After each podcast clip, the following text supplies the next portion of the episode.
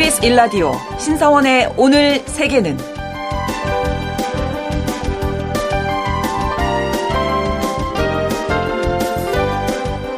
안녕하십니까. 아나운서 신성원입니다.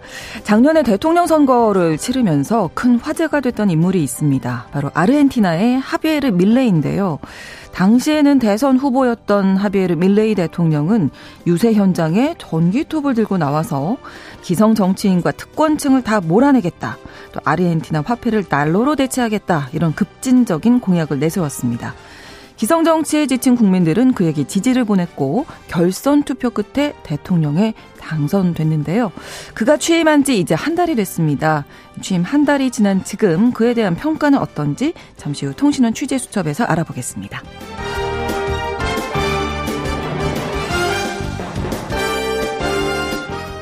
오늘 아침 전해진 국제사회 뉴스 잠시 후에 오늘의 헤드라인 뉴스로 정리해드리고요.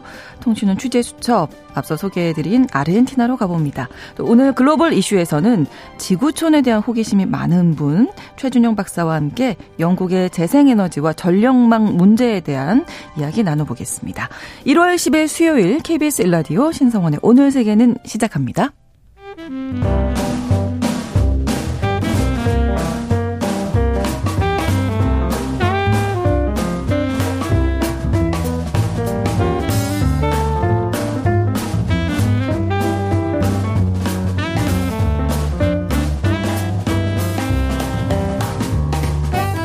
신성원의 오늘 세계는 청취자 여러분과 함께 소통하며 만들어갑니다. 실시간으로 유튜브로 보실 수 있고요. 여러분의 의견도 기다립니다.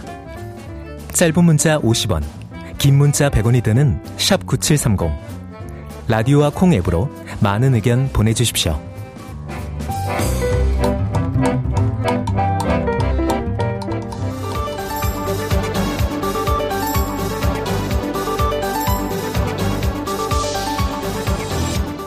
세계는 헤드라인 뉴스.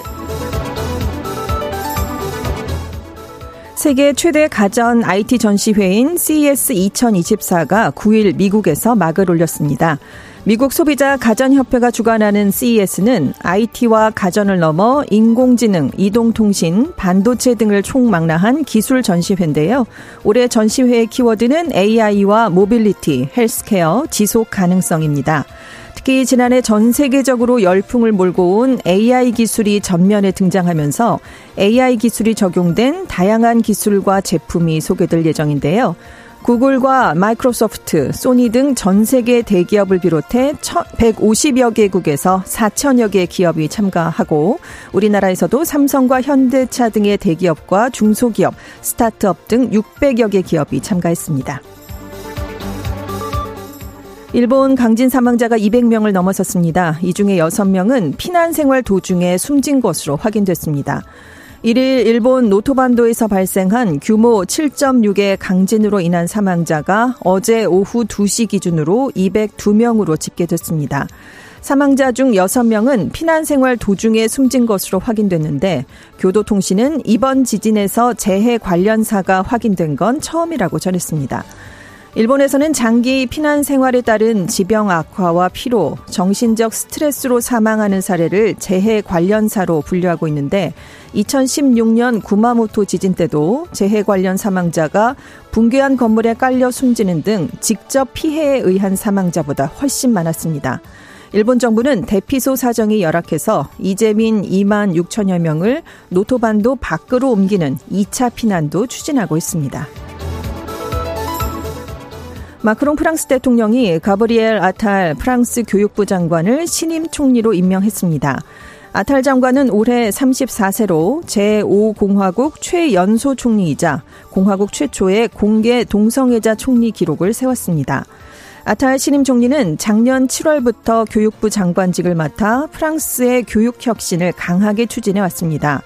특히 정교분리 원칙을 강조하면서 이슬람 의상인 아바야의 교내 착용을 금지했고 기초학력이 떨어지는 것으로 나타나자 저학년생들의 읽기와 쓰기, 산수 능력을 강화하는 대책을 내놨는데요. 현 마크롱 정부에서 가장 인기 있는 장관으로 꼽혀왔습니다. 한편 이번 총리는 연금 개혁과 이민법 개정 강행 여파로 정치적 위기를 겪고 있는 마크롱 대통령이 국정 운영 동력을 회복하기 위해 단행한 인사로 분석됩니다. 괌에서 한국인 관광객 총격 살해 용의자가 숨진 채 발견됐습니다. 괌 경찰은 한국인 관광객 피살 사건의 용의자가 자해로 보이는 총상을 입고 차 안에서 숨진 채 발견됐다고 9일 밝혔습니다. 용의자는 불법 마약 소지 전과가 있고 체포 영장이 발부된 상태였는데 경찰은 차 안에서 발견된 총이 한국인 관광객 살해 사건에 쓰인 것인지를 조사하고 있습니다. 앞서 지난 4일 한국인 관광객 한 명이 괌 투몬 지역 건비치에서 강도의 총격을 받고 병원으로 옮겨졌지만 결국 사망했는데요. 숨진 남성은 은퇴를 기념해서 부인과 함께 괌 여행을 나섰다가 변을 당한 것으로 알려졌습니다. 중국이 대만을 침공할 경우 우리나라가 대만에 이어 두 번째로 큰 경제적 타격을 입을 것이라고 블룸버그 이코노믹스가 전망했습니다. 중국이 대만을 침공하고 미국이 개입하는 전쟁이 벌어지면 세계 GDP의 10%에 해당하는 10조 달러, 우리 돈으로 1경 3천조 원이 감소할 것으로 예상을 했는데요. 이 경우에 직접 침공을 받은 대만의 GDP가 40% 줄어들고 한국도 반도체 산업과 무역, 금융 분야의 충격으로 GDP가 23.3% 감소하는 타격을 입을 것으로 예측됐습니다.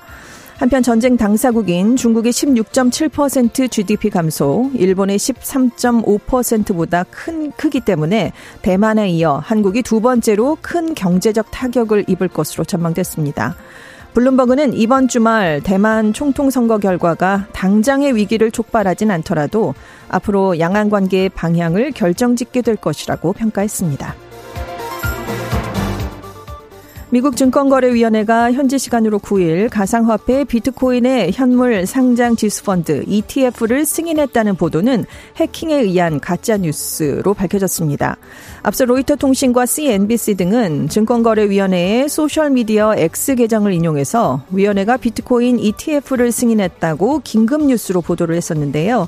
하지만 게리 겐슬러 위원장은 위원회 계정이 해킹을 당했다 하면서 비트코인의 현물 ETF를 승인하지 않았다 고 밝혔습니다.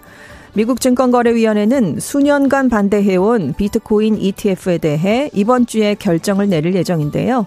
비트코인 가격은 허위 소셜미디어 게시물 이후에 잠시 급등했지만 곧바로 4만 6천 달러 아래로 떨어졌습니다. KBS 라디오 신성원의 오늘 세계는 오늘의 헤드라인 뉴스로 시작했습니다. 오늘은 전주현 웨싱캐스터와 함께 하는데요. 자, 이어서 오늘의 키워드도 함께 살펴봅니다. 어서 오세요. 네, 안녕하세요. 네, 잘 전해 주셔서 네. 감사드리고요. 첫 번째 키워드가 그야말로 비상사태. 네. 어느 나라 얘기입니까? 에콰도르입니다. 음. 이 에콰도르의 치안 상황이 몇 년 동안 굉장히 안 좋기로 유명을 했었는데 네. 새해 들어서 정말 무법천지다라는 상황이 잇따르고 있어요. 음. 9일 오후 에 최대 도시가 콰야킬인데 네. 여기에 있는 TC 텔레비전 방송국에 10여 명의 무장교환이 침입을 했습니다. 뉴스 오. 생방송 중이었거든요. 오, 스튜디오에 뛰어들어가서 그 진행자와 스탭들에게 총구를 겨눴고요. 아. 카메라에 수류탄을 보여주고 방송국 직원으로 보이는 남성의 상의 주머니에 폭발물을 집어넣는 이런 행동까지 감행을 했습니다. 근데 이게 일부가 그대로 중계가 됐어요. 왜냐하면. 생방송 네, 네, 중이었으니까요. 네네네. 네네. 그리고 이제 소셜 미디어에도 어. 관련 영상이 굉장히 크게 확산이 됐는데 결국 군과 경찰이 급파됐습니다. 그래서 한 1시간여 만에 관련자 13명이 체포되는 일이 있었고요. 이번 사건이 이 노보아 대통령이 그 치안이 불안하다면서 국가 음. 비상 사태를 선포한 지 하루 만에 발생한 일입니다. 네. 왜냐하면 그 전날 로스 초네로스 갱단의 리더인 아돌포 마시아스가 탈옥을 했거든요. 그래서 정부가 60일 기간으로 국가 비상 사태를 선포한 상황이었습니다. 네. 그리고 이제 통행 금지도 내려진 상황이었고, 그런데 이날 새벽에 이제 대법원장 자택 앞에서 폭발 사건이 또 일어났고요. 전국적으로 방화, 총격 사건이 이어지는 그런 일이 있었습니다. 예. 그래서 지금 노보아 대통령은 모든 국민이 평화를 되찾을 때까지 테러리스트와 협상하는 일은 없을 것이다 이렇게 강조를 했는데요. 이 에콰도르가 지금 치안이 안 좋아진 게 네. 이제 전 세계 주요 코카인 생산국이 콜롬비아랑 페루가 꼽히는데 네. 이 나라가 그 사이에 끼어 있어요. 그래서 음. 유럽하고 북미로 가는 마약 거래 통로로 이용이 되고 있습니다. 당연히 깽당 간 간에 이 마약을 둘러싸고 분쟁이 그렇죠. 좀 치열하고요. 네. 그래서 대도시를 중심으로 살인, 납치 같은 강력 사건이 굉장히 빈번하게 발생하고 있는 상황인데 이번엔 이런 음. 일까지 벌어졌습니다. 그러니까 무법천지라고 말씀해 주셔서 어느 정도길래 그런 네. 거 이 말이 맞네요. 그렇습니다. 이 말밖에 뭐 다른 네. 단어가 없을 것 그렇습니다. 같은데 빨리 좀 평화를 정말 이 대통령 얘기대로 되찾을 수 있었으면 좋겠습니다. 자 그리고 두 번째 키워드는 2024년 버전의 남북 전쟁. 네, 미국에서 지금 남북 전쟁이 또 벌어지고 아, 있어요. 네. 네. 바이든 미국 대통령이 8일에 이제 사우스 캐롤라이나 주를 방문했는데 네. 남북 전쟁 얘기를 했습니다. 이 남북 전쟁의 원인은 노예제가 아니다라는 취지로 트럼프 전 대통령이 얼마 전에 발언 발언을 했거든요. 네. 이 주장은 백인 우월주의에 입각한 것이다. 이렇게 비판을 하면서 지금 흑인 유권자들의 표심을 잡기 위해 나섰는데요. 이 바이든 대통령은 분명하게 말하지만 노예제가 남북 전쟁의 원인이었다. 이렇게 음. 대해 이 점에 대해서는 협상이란 건 있을 수 없다 이렇게 네. 얘기를 했는데 왜냐하면 트럼프 전 대통령이 6일에 아이오와주에서 선거 유세를 하면서 남북 전쟁 당시에는 협상이 가능했었다. 그래서 링컨 대통령이 협상을 했다면 사람들은 그가 누군지도 몰랐겠지만 아. 괜찮았을 것이다 이런 얘기를 했습니다. 그래서 네. 여기에 대해서 이제 협상이란 거 그 당시에 없었다 이렇게 얘기를 한 음. 거고요. 음. 또 이제 공화당이 2인자로 떠오르고 있는 니키 헬리 전 유엔 대사도 지난달 27일에 남북 전쟁의 원인이 무엇인가 이런 질문을 받고 노예제다라고 명확하게 얘기를 안 해서 좀 어. 논란이 된 적이 있습니다. 그래서 최근에 극우 공화당 세력들이요 선거 유세장에서 그 후보들에게 남북 전쟁의 원인이 뭐라고 아. 생각하냐 이러면서 이제 공화당 원이냐 아니냐 뭐 이런 거를 검증하는 그런 질문으로 사용을 하고 있어요. 근데 바이든 대통령이 이번에 이 논란에 참전을 한 게 중요하고 그렇네요. 그 네. 그 장소가 사우스 캐롤라이나 주였다는 게 중요한데 왜냐하면 이 사우스 캐롤라이나 주는 바이든 대통령이 지난 2020년 민주당 대선 후보 경선에서 초반에 굉장히 부진했는데 그렇죠. 여기에서 압승을 거둬서 아. 여기에 승리에 힘입어서 대선 후보가 된 주입니다. 네. 일단 아. 바이든 대통령이 뉴햄프셔주 경선에는 이름을 올리지 않고요. 첫 번째 자신의 공식 경선을 여기에서 시작하겠다라는 선언을 한 상황인데요. 의미가 있는 곳이군요. 그렇습니다. 예. 여론조사를 해봤더니 지금 바이든 대통령에 대한 흑인 유권자들의 지지가 63%입니다. 그런데 음. 지난번 대선에서 표를 실제로 행사한 흑인들은 87%나 됐거든요. 오. 그동안 지지율이 많이 떨어졌기 때문에 그래서 네. 이런 음. 남북 전쟁 논란에 뛰어들었다라는 평가가 나오고 있습니다. 네, 아무튼 미국 미국 대선 어떻게 진행될지 네. 흥미진진합니다. 그렇습니다. 자, 세 번째 키워드 세 가지 전쟁이 세계를 지배할 것이다. 네. 네. 미국 정치 정치 컨설팅 업체인 유라시아 그룹이라는 곳에서 네. 2024년 세계 10대 리스크를 발표했어요. 1위가 말씀하신 그 미국 대선이 꼽혔습니다. 네. 가장 큰 위험, 미국과 미국 그 자신과의 음. 싸움이다. 이렇게 얘기를 했는데요. 지난 150년간 경험하지 못한 수준으로 미국의 민주주의를 시험하고 전 세계 무대에서 미국의 신뢰도를 악화시킬 것이다라는 전망을 내놨습니다. 네. 지금 바이든 트럼프 이 후보가 이제 양당의 대표 주자가 될 것으로 유력한 상황인데 네. 두 사람 모두 대통령직에 적합하지 않다라는 어. 비판을 받고 있어요. 그리고 어느 당이 승리하든 선거 결과를 조작이라고 주장을 하면서 네. 국가가 혼돈에 빠질 수 있다 이런 분석을 이제 내놓은 건데요. 그러니까 선거 이후가 더 문제가 될 것 같아요. 그렇습니다. 구체적으로 네. 이제 트럼프 전 대통령이 승리하면 네. 우크라이나 전쟁 지원 액수를 굉장히 삭감할 수 있거든요. 그렇죠. 그래서 외교 정책이 많이 바뀔 것이다 이렇게 얘기를 했고요. 두 번째 리스크로는 중동 문제가 꼽혔습니다. 지금 가자 지구에서 이스라엘 그렇죠. 하마스 전쟁이 벌어지고 있는데 이 전선이 올해 확대될 수 있다. 그럴 음. 가능성이 높다라고 진단을 한 겁니다. 네. 안 그래도 지금 헤즈볼라 얘기도 계속 나오고 있고 그렇죠. 이란도 개입할 가능성이 있고 예멘의 친 이란 반군 후티는 홍해에서 상선을 계속 압박하고 있거든요. 네. 근데 이렇게 계속 공격을 받으면 미국과 동맹국이 이 문제에 들어갈 수 있고 지금 뭐 이라크나 시리아에서는 미군 사상자가 또 나오고 있습니다. 만약에 음. 미국이 대거 보복에 나서게 되면 중동에서 전쟁이 그치는 게 아니라 다른 지역으로 확산이 될수 어. 있다는 거죠. 네. 그리고 세 번째 리스크 약간 잊혀져 있긴 한데 우크라이나 전쟁이 네, 꼽혔습니다. 네. 결국 러시아에 빼앗긴 영토를 우크라이나가 찾지 못하면서 사실상 분할될 수 있다라고 음. 전망을 한 건데요.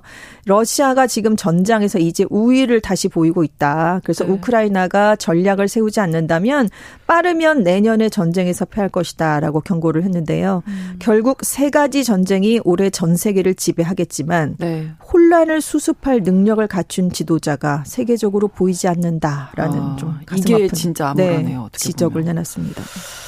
예, 세 가지 전쟁 저희가 또 오늘 세계는에서 올 한해 계속 네. 다루지 않을까 그렇죠. 싶고요. 네. 자, 1924년으로 돌아간 것 같다. 이건 또 어디에서 나온 얘기일까요? 이탈리아 얘긴데요. 네. 이탈리아 로마 시내에서 극우 세력 수백 명이 무솔리니가 집권하던 시기에 아. 파시스트들이 하던 경례를 하는 동영상이 공개됐습니다. 지금 이탈리아가 발칵 뒤집혔다. 음. 이런 얘기가 나오는데요. 네. 1090, 1995년에 해산된 신파시즘 정당이 있습니다. 이탈리아 사회 운동이 이제 옛 본부 건물 앞에서 네. 그러니까 예전에 숨진 당원 당원 3명의 추도식을 열었어요. 근데 이제 음. 78년에 극좌 성향의 무장 집단에게 살해당했던 당원들의 추모식을 연 건데 네. 이 자리에 이제 굉장히 수백 명이 모여서 구호에 맞춰서 로마식 경례, 그러니까 손바닥을 아래로 한 채 팔을 뻗는 경례를 하면서 음. 프레젠테라고 세 번 외쳤습니다. 그런데 네.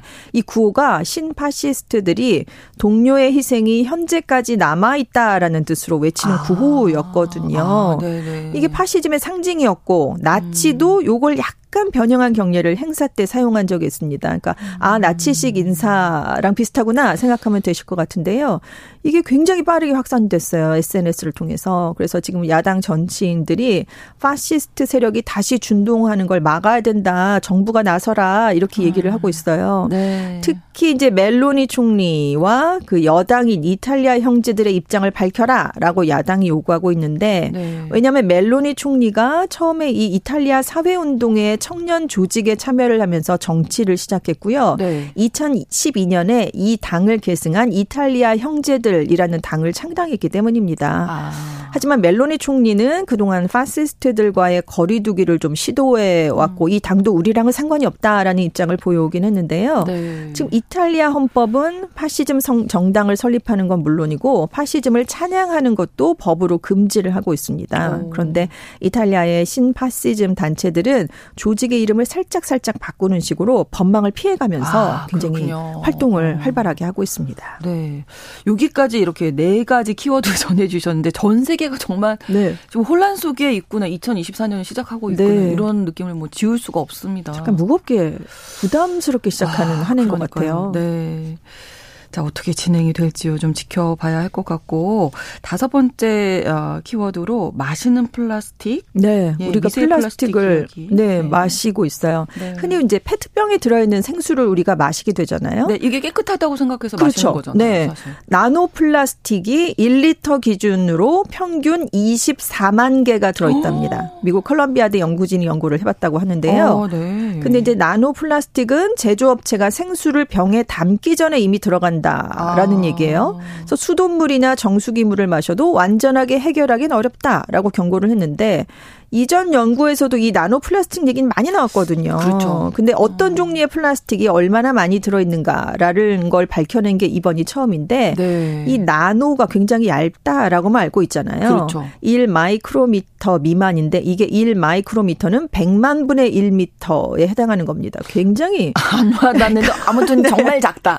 미세 플, 네, 네, 그렇습니다. 미세 플라스틱이 이제 음. 이거보다도 훨씬 작은데 미세 플라스틱은 그래도 5mm 미만이라 오. 어. 이거 그거에 비하면 큰 거거든요. 어, 사람 머리카락 굵기의 100분의 1이 안 됩니다. 아. 그래서 이렇게 작으니까 혈관을 타고 세포, 뇌, 태반까지 침투를 할 수가 있는데 음. 이 문제에서 중요한 건 질량이 아니라 크기랑 개수라고 해요. 왜냐하면 네. 입자가 작을수록 사람 안의 몸으로 더 쉽게 들어올 수 있기 때문입니다. 네. 근데 이제 그동안은 플라스틱 뭐 페트병이나 뚜껑에서 떨어져 나왔다. 그래서 나노 플라스틱이 함유됐다. 이런 얘기가 있었는데 네. 지금 이번 연구는 물을 정화할 때 네. 나일론의 소재로 알려진 폴리아미드를 쓴답니다. 이게 아. 물을 거르는 필터 소재로 쓰이기 때문에 네. 아예 생산 공정에서 들어간 게 훨씬 더 많을 수 있다라는 얘기가 아, 나온 거예요. 이것 때문이다. 그렇습니다. 폴리아미드. 네, 네, 거를 때부터 들어간다는 건데 음. 그래서 2018년에 이 생수 플라스틱 문제를 처음 제기했던 그 전문가가 있어요. 네. 베런드 칼리지라는 이제 교수가 있는데 네. 이 나노 플라스틱 노출을 줄이려면 수돗물뿐만이 아니라 모든 음식물을 유리나 스테인레스 스틸 용기에 담는 것이 좋다라고 조언을 했거든요. 음. 그러니까 지금 생수병이 아니라 우리가 유리병에 물을 담아서 음. 다녀야 되는 게 아니냐 뭐 이런 얘기가 나오고 있습니다. 무게는 좀 무겁죠. 예, 무겁긴 그렇죠. 하지만 네. 건강을 생각하면 그렇습니다. 유리나 스테인리스 스틸 용기에 네. 담는 것이 좋다. 네. 좀 기억을 해놔야 될 것 같아요. 자 다음이 견생 역사상 가장 비싼 식사를 했군요. 어떤 네. 반려견이 미국의 반려견이요. 아. 우리 돈으로 525만 원짜리 식사를 했습니다. 오. 네, 작년 12월 초에 펜실베이니아 주에 사는 한 부부가요. 이제 네. 집 울타리를 공사했어요. 그래서 음. 이제 작업 대금으로 이제 현금 4천 달러, 우리 돈으로 525만 원의 현금이 든 봉투를 그 부엌에 있는 조리대에 올려놨습니다. 네. 근데 잠깐 어디 나갔다 오니까 반려견이 이 봉투 봉투에 있던 돈을 먹어버린 거예요. 어. 이미 돈은 다 삼켰고 갈기갈기 찢어놓은 종이 조각이 곳곳에 흩어져 있었다고 합니다. 어, 그래도 이 부부 네, 그렇죠. 그 이 부부가 네. 제일 먼저 한 행동은 네. 수의사에게 연락해서 우리 네. 개가 괜찮을까요?라는 걸 알아본 거라고 했다고 해요. 역시. 네, 네. 그래서 어. 수의사가 큰 문제는 없을 테니까 좀 잘 지켜봐라. 이게 사실은 종이니까. 그렇죠. 네. 그랬는데 이제 아 그럼 반려견의 건강은 괜찮으니까 이 부부가 이제 두 번째로 한 일은 돈을 찾는 일이었어요. 아깝긴 하네요. 그렇죠. 500만, 500만 원이 넘으니까 어. 그래서 이제 일부를 토해내게 했고 이제 아. 대부분은 배설물을 통해서 되찾았는데 토사물하고 배설물을 뒤져서 현금 을 찾아내야 됐는데 이제 먹었잖아요. 그러니까 그대로 종이가 나온 건 아니고 조각조각 된 걸 아우 상상하기 네, 싫은데 세척을 네. 거쳤다고 해요. 말씀하신 아. 것처럼 냄새가 정말 고약했다고 합니다. 네. 근데 이제 은행에서 교환이 가능하게 하려면 1년 번호가 보이게 이제 좀 이렇게 그, 맞춰야 되잖아요. 네, 그 조각이 들어가야 네. 되잖아요. 1년 번호가 그렇죠. 들어간 조각이.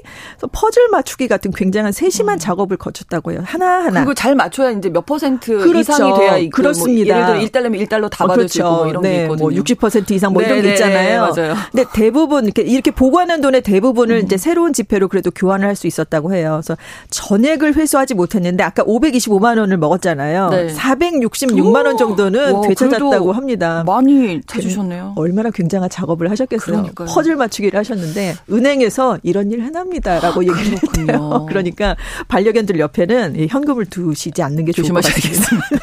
외신캐스터 전주현 씨와 함께했습니다. 고맙습니다. 네, 감사합니다.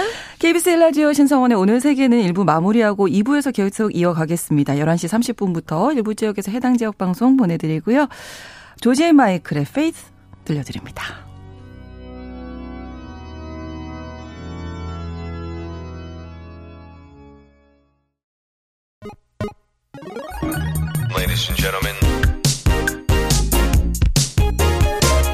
국제사회의 다양한 뉴스를 한눈에 KBS 1라디오 신성원의 오늘 세계는 세계를 바로 보는 최소한의 투자입니다.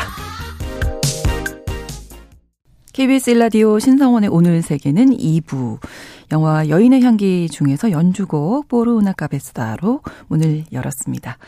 오늘 세계는 청취자 여러분과 소통하면서 만들어갑니다. 실시간으로 유튜브 통해서 생방송 보실 수 있고요. 여러분의 의견도 기다리고 있습니다.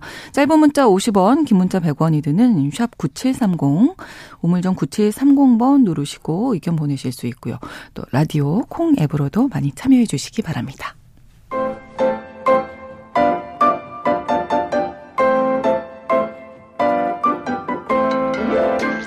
통신원 취재 수첩.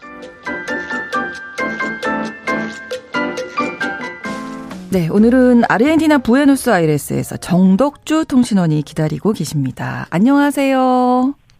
안녕하세요. 정덕주입니다. 네. 저희가 앞서서 잠깐 말씀을 드렸었는데 밀레이 이 신임 대통령이 취임 이제 한 한 달 정도 되어 가잖아요. 어, 아르헨티나 현지에서 어떤 반응인지 좀 궁금합니다. 네, 그간 몇십 년간 좌파 우파의 기성 정치인들이 번갈아 전국을 맡으면서 만성 경제 위기와 사회적 위기를 겪었던 아르헨티나 국민들이요. 네. 지난 대선에선 좌파도 우파도 아닌 극자유 경제주의자인 밀레이 후보를 대통령으로 선출했었습니다. 네.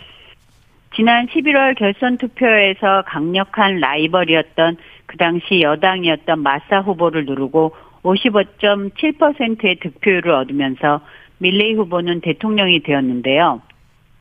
하지만 취임 3주 만에 실시되었던 한 설문조사에 의하면요. 그에 대한 지지율이 44.1%를 기록하면서 오. 하락세를 보여주었습니다. 한 10% 이상 떨어졌는데 취임 이제 한 달이면 약간 좀 분위기가 좋아야 되지 않나 싶은데 왜 이렇게 하락세를 보이는 걸까요? 네, 극자유 경제주의자로 아르헨티나의 트럼프라 불리는 밀레이 대통령의 지지율에 대해 하락세의 이유는요. 네. 취임 직후 물가 상승이 가장 큰 이유이고요. 아. 물가가 취임 이후 약 한 달여 만에 품목에 따라 30%에서 100%까지 아. 치솟았습니다. 네. 또한 취임 직후 현지 화폐인 페소를 50% 이상 평가 절하했습니다. 이로 인해 화폐 가치도 하락했습니다. 그리고 국민들은 앞으로의 정세 불안 또한 지지율 하락 요소로 뽑기도 했습니다. 음. 그의 기이한 언행과 정책들이 어디로 튈지 예측이 안 되고 있는 상황입니다. 그렇군요. 뭔가 좀 물가도 잡고 경제도 좋아질 걸 예상하고 어, 뽑았는데 그렇지 못한 현실이니 좀 지지율이 떨어지고 있는 상황이고 근데 이제 경제학자를 정치인이 아니라 경제학자를 대통령으로 뽑은 거잖아요.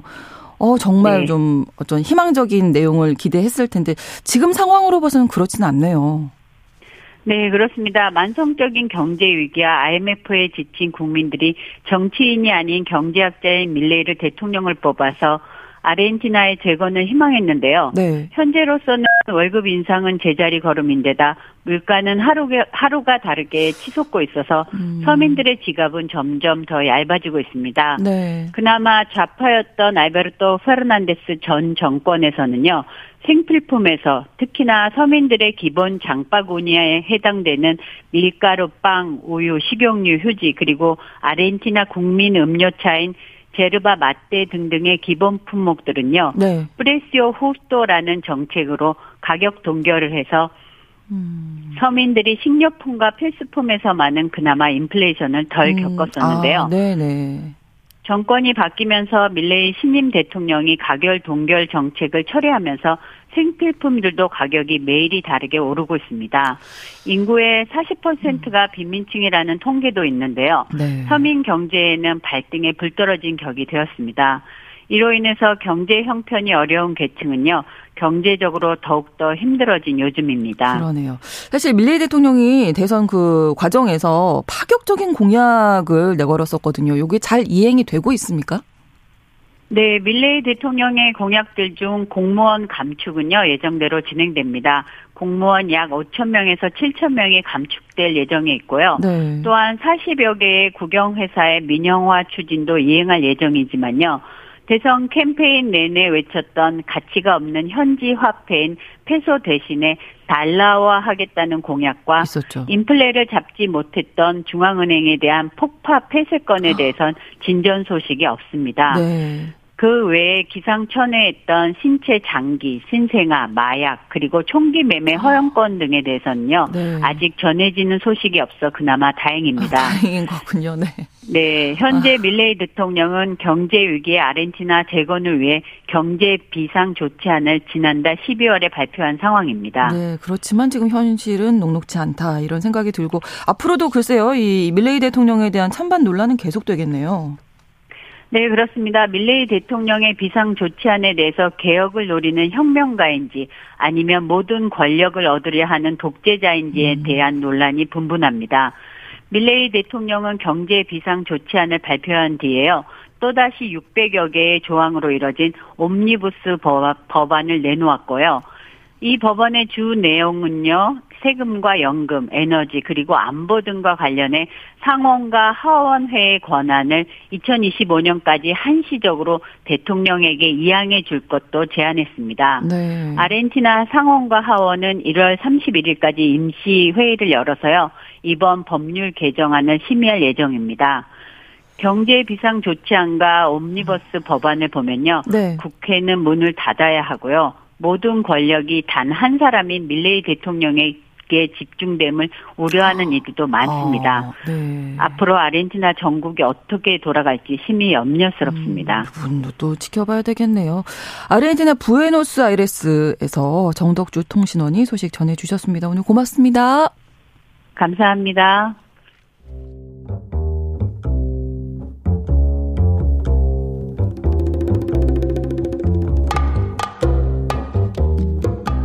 세계를 알면 우리가 보입니다. KBS 1라디오 신성원의 오늘 세계는 글로벌 배송으로 빠르게 찾아갑니다.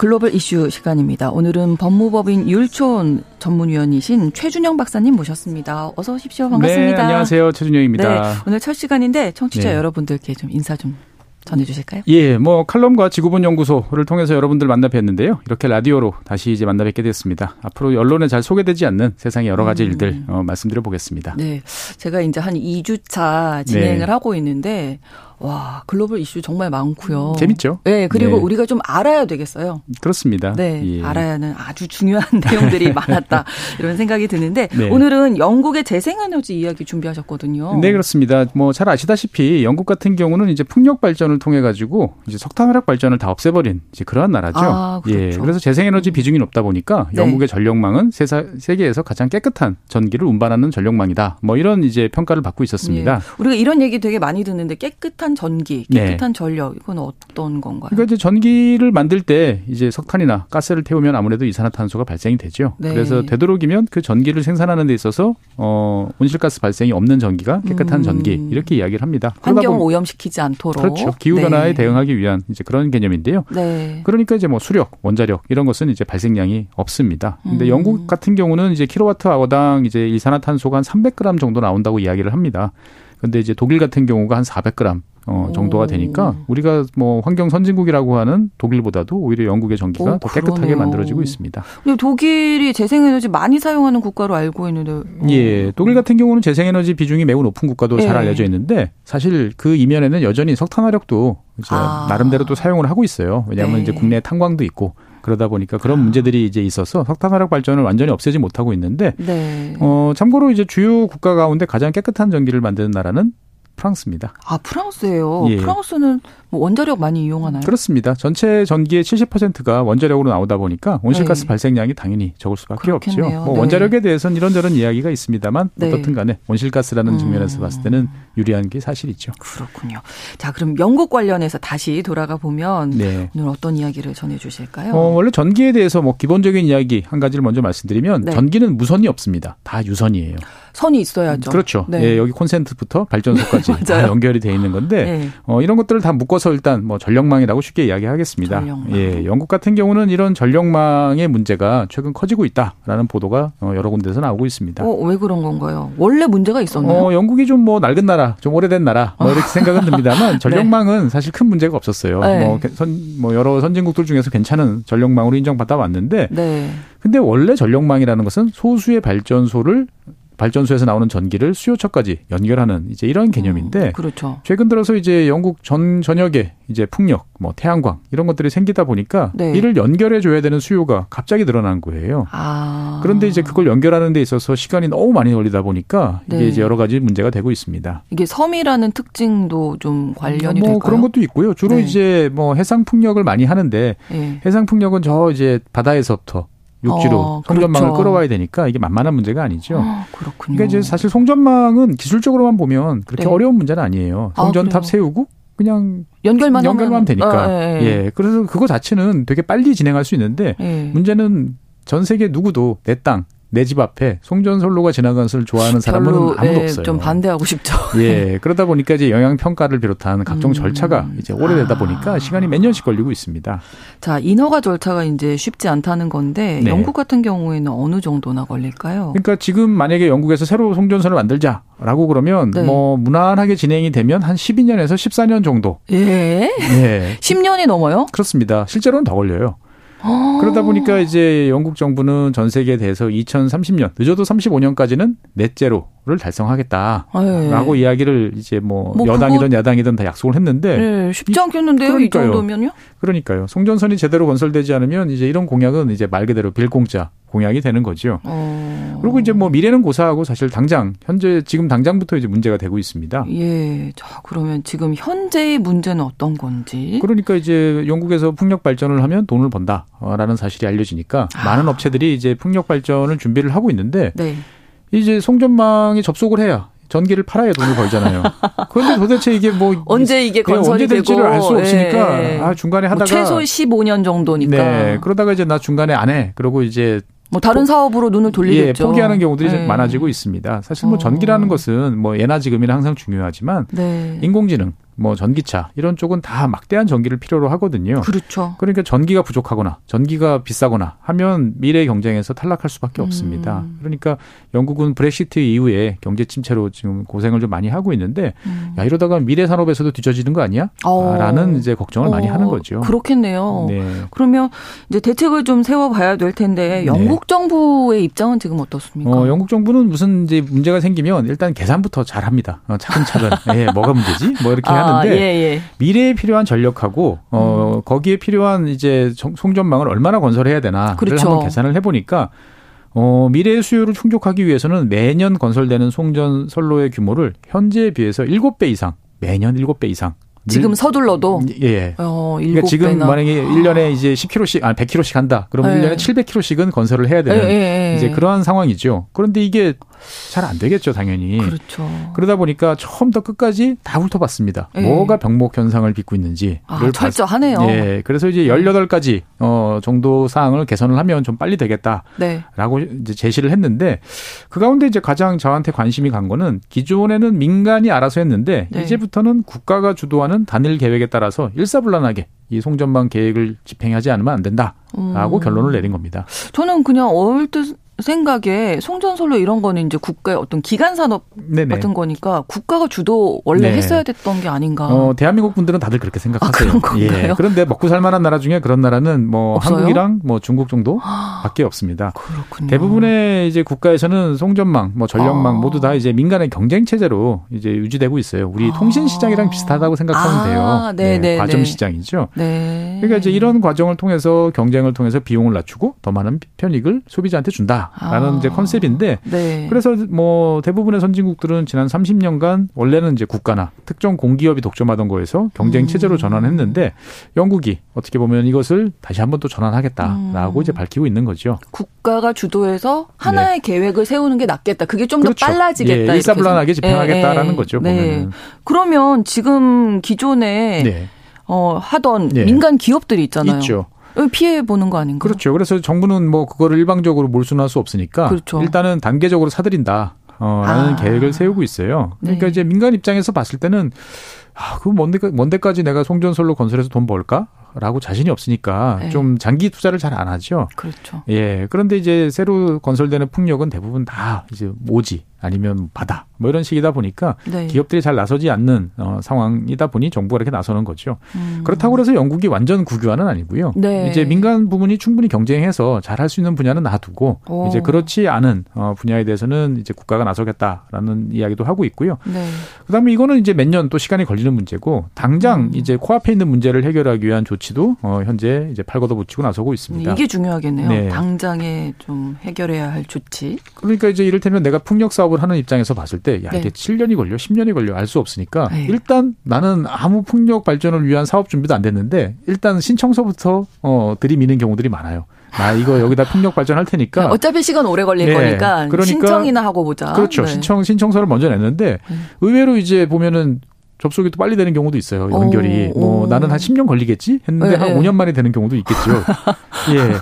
근데 이제 그러면은 기업이 음. 송전망은 기껏 건설해 놨는데 네. 정작 재생에너지 사업이 제대로 안 돼 가지고 어, 그렇죠. 진행이 안 되는 경우도 많아요. 특히 이제 어. 땅을 못 사 가지고. 아. 예, 안 되는 경우들이 많다 보니까 그래서 영국 정부는 이제 이러한 상황을 만들지 않겠다라고 예. 이제 대책을 마련하는 거죠. 어. 그러니까 이제 어떻게 하는 거냐면 네. 어 정부가 일정 조건을 충, 제시를 했는데 네. 그거를 만약에 그 몇 년이 지나도록 충족이 안 된다. 네. 어라고 하면 그냥 일방적으로 정부가 취소할 수 있도록 너한테 너 접속 아. 어 우리 이제 취소할 거야 라고 해주는 거죠. 국가가 좀 심사를 하는 거네요. 어떻게 어 보면. 그렇죠. 네. 그러니까 이제 대표적으로 이제 땅도 안 사놓고 사업하겠다는 그렇죠. 사업자들이 되게 그거는- 많았는데 아. 왜냐면은 이제 그러려면 돈 들잖아요. 그렇죠. 예. 아. 그러니까 일단은 지금 영국 정부는 어, 필요한 토지 대- 뭐 전부는 아니지만 음. 어, 상당 부분을 미리 사업 자가 사놓으면 네. 어, 그러면 믿고 우리가 이제 해줄 텐데 그렇지 않으면 지원 안 해준다라고 음. 이야기를 하는 거죠. 그러니까 사실 영국 송전망 사업자들 중에서는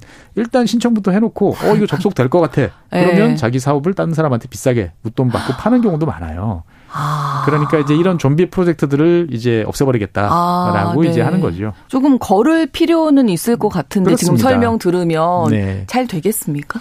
글쎄요, 이게 뭐 일단 긍정적인 면을 살펴보면 네. 이제 영국은 정치권이 이 문제에 대해서는 다들 이제 한 마음이에요. 음. 그러니까 이제 현재 여당인 이제 보수당, 뭐 또는 야당인 노동당 모두 다 네. 이제 기후 변화라든지 이 재생에너지에 대해서는 진심이기 때문에 네. 뭐 현재 이제 이러한 조치들은 어떻게 어떻게 보면 약간 이제 노동당 쪽에 가까운 어 뭔가 그렇죠. 사회주의적 성격이 좀 강해 그렇죠. 보이는데 네네. 현재 말씀드렸던 이런 정책은 현재 집권 여당인 보수당이 이제 주도를 하고 있어요. 음. 그러니까 뭐 노동당은 이거보다 더 급진적인 안을 이제 선호하는 정당이다 보니까 네. 아마 잘 추진이 될 것 같아요. 최소한 음. 정치적으로는 문제가 없을 것 같고 네. 또 다른 한편으로 보면 이제 국가가 나서니까 아무래도 국가는 신뢰의 상징이잖아요. 그렇죠. 그러니까 똑같은 송전망 사업을 할 때 더 싼 이자로 이제 음, 돈을 그렇죠. 조달해서 사업을 할 수 있으니까 네. 아무래도 좀더 않- 사업이 잘 음. 되지 않을까라는 좀 기대를 원활히 좀, 좀 진행이 되지 않을까. 그렇죠. 예. 네. 부정적인 면은 어떤 점들을 그렇죠. 항상 이제 있을까요? 긍정적인 면만 있는 건 그렇죠. 없죠. 부정적인 네. 거 있는데 문제는 이제 영국 정부가 이렇게 나서서 하면 좋은데 영국 정부가 돈이 없어요. 어, 큰 문제인데요. 예, 싼 이자로 돈을 조달할 수 있다고 했는데. 네, 정작 이제 주머니가 비어 있는 상태예요. 아, 그러니까 뭐 영국에 그렇군요. 가보신 분들은 아시겠지만 철도도 낡고 병원도 네. 이제 요즘에 많이 음. 어려워하고 그러다 보니까 대규모 투자가 필요한데 예산이 부족해서 잘 안 되는데 여기에 송전망까지 얹어지면 이거 과연 조달할 수 있어? 음. 그러게요. 라는 이제 의문이 제기되고 있고요. 뭐 예. 다른 한편에서는 또 조직 문제도 또 이야기하고 있습니다. 조직 문제는 어떤 걸까요? 그러니까 이제 기존의 시스템에 이제 국가 역할이 강화되고 이거를 네. 통제할 수 있는 신기구 기관이 만들어지는데 그러면 이 친구들 사이에 밥그릇을 어떻게 나눌 것인가를 잘 조절을 해봐야 되는데 예. 잘못하면 이제 기관 위에 옥상옥이라고 그러죠. 예. 예, 도장 짓는 사람들만 많아지는 이런 형태가 될 수도 있다 보니까 좀 이제 고민을 좀 하고 있고요. 사실 이제 이런 여러 가지 방법이 있습니다만 영국 정부도 근본적인 해결책은 알고 있어요. 이 모든 문제를 그렇게 다 해결할 수 예, 있는 할- 방법은 네, 방법이 뭐예요? 있어요. 사실 지금까지 말씀드린 이 모든 문제의 핵심의 원인은 뭐냐면 네. 재생에너지가 만들어지는 곳하고 소비되는 곳이 멀리 떨어져 있기 때문에 그래요. 그렇죠. 그- 네, 예. 네. 그러니까 재생에너지는 주로 저 북부 스코틀랜드 음. 지역에서 생산이 되는데 네. 전력 수요는 대부분 남부에 있는 런던 주변 지역에 몰려 있어요. 아. 그러면 여기에 십몇 년씩 걸려서 송전 선로를 까는 것보다 네. 그냥 북부 지역에 전기를 필요로 하는 기업과 산업이 가면 예. 가장 예. 간단하게 해결될 수 있잖아요. 어, 그러네요. 예, 그렇게 이를 위해서 이제 영국 정부는 이제 전력 요금을 지역별로 차등을 많이 두자. 그러니까 아. 이를테면 재생에너지가 많이 나는 곳은 전기 요금을 싸게, 싸게 하고. 런던 주변은 어. 비싸게. 어, 이렇게 이제 해보고 싶어 하는데 예. 여러 가지로 또 이것도 고민할 점이 많다 보니까 뭐 당장은 어렵지만 아마 2, 3년 내로 이런 음. 방식이 시행될 것 같아요. 그렇군요. 당장 시행을 못했던 거는 그러니까 이제 그러면 어떤 식으로 나눌 거냐. 이게 뭐 아, 기준을 그렇죠. 기준을 아. 뭐 이제 이상적으로만 보면은 한 40개 정도로 나눠서 섹터를 아, 나눠가지고 네네. 각각에 다 다르게 하는 게 좋은데 네. 40개씩 전력 요금 체계가 차이가 나면 아, 그럼 너무. 복잡하잖아요. 또. 예, 그러면 예. 대충 끊어 끊어가지고 한 다섯 개쯤 해보자라고 그렇죠. 하면 그럼 어디까지를 또 경계선으로 할 거냐를 가지고 아. 어, 또 서로 지자체들마다 좀 예. 티격태격을 하는 거죠. 남부 지역에선 반발이 또 심하겠고. 어, 근데 이제 어떻든 간에 이제 큰 틀에서는 이게 필요하다라는 아, 점에 네, 대해서는 네. 동감을 하는데 그러면 예. 차등을 얼마나 두지? 뭐 이런 문제들이 또 있는 거죠. 그렇습니다. 기후 변화 뭐 우리가 사실은 이렇게 기, 이상 기온도 많이 느낄 수 있고 그래서 재생에너지 정말 필요하다고 생각이 되는데 네. 정말 할 일이 많다. 그렇죠. 갈 길이 멀다. 이걸 맞습니다. 영국이 지금 사실 뭐 영국 이야기를 드렸지만 이 네. 문제는 네. 독일도 똑같고요. 예. 우리나라도 똑같아요. 우리나라도 예. 그렇죠. 그러니까 재생에너지를 더 많이 생산하자. 그러면 태양광 패널 많이 깔고 예. 풍력 발전기 설치하면 일단은 생산이 돼요. 그런데 문제는 필요로 하는 곳까지 전달을 해야 되다 보니까 그렇죠. 그것이 문제고 우리는 이제 이 역할을 그동안 한전이 해왔는데 한전이 이제 대규모 적자로 인해서 지금 미래 투자를 제대로 이제 못하는 그런 문제가 있는 거죠. 그러니까 그렇죠. 빨리 이 문제를 이제 해결을 음. 해야 미래에 대비할 수 있는데 네. 시간만 계속 가는 것 같아서 좀 안타깝습니다. 네, 영국의 재생에너지 활용 문제 생각하다 보니까 또 우리도 돌아볼 필요가 있다 이런 생각이 들었습니다. 글로벌 이슈 최준영 박사와 함께했습니다. 오늘 말씀 고맙습니다. 네, 감사합니다. 오늘 방송 마무리하면서 저스틴 비버의 Love Yourself 전해드립니다. KBS 라디오 신성원의 오늘 세계는 내일 오전 11시 5분에 다시 뵙겠습니다. 고맙습니다. You think you broke my heart, oh girl, for goodness sake.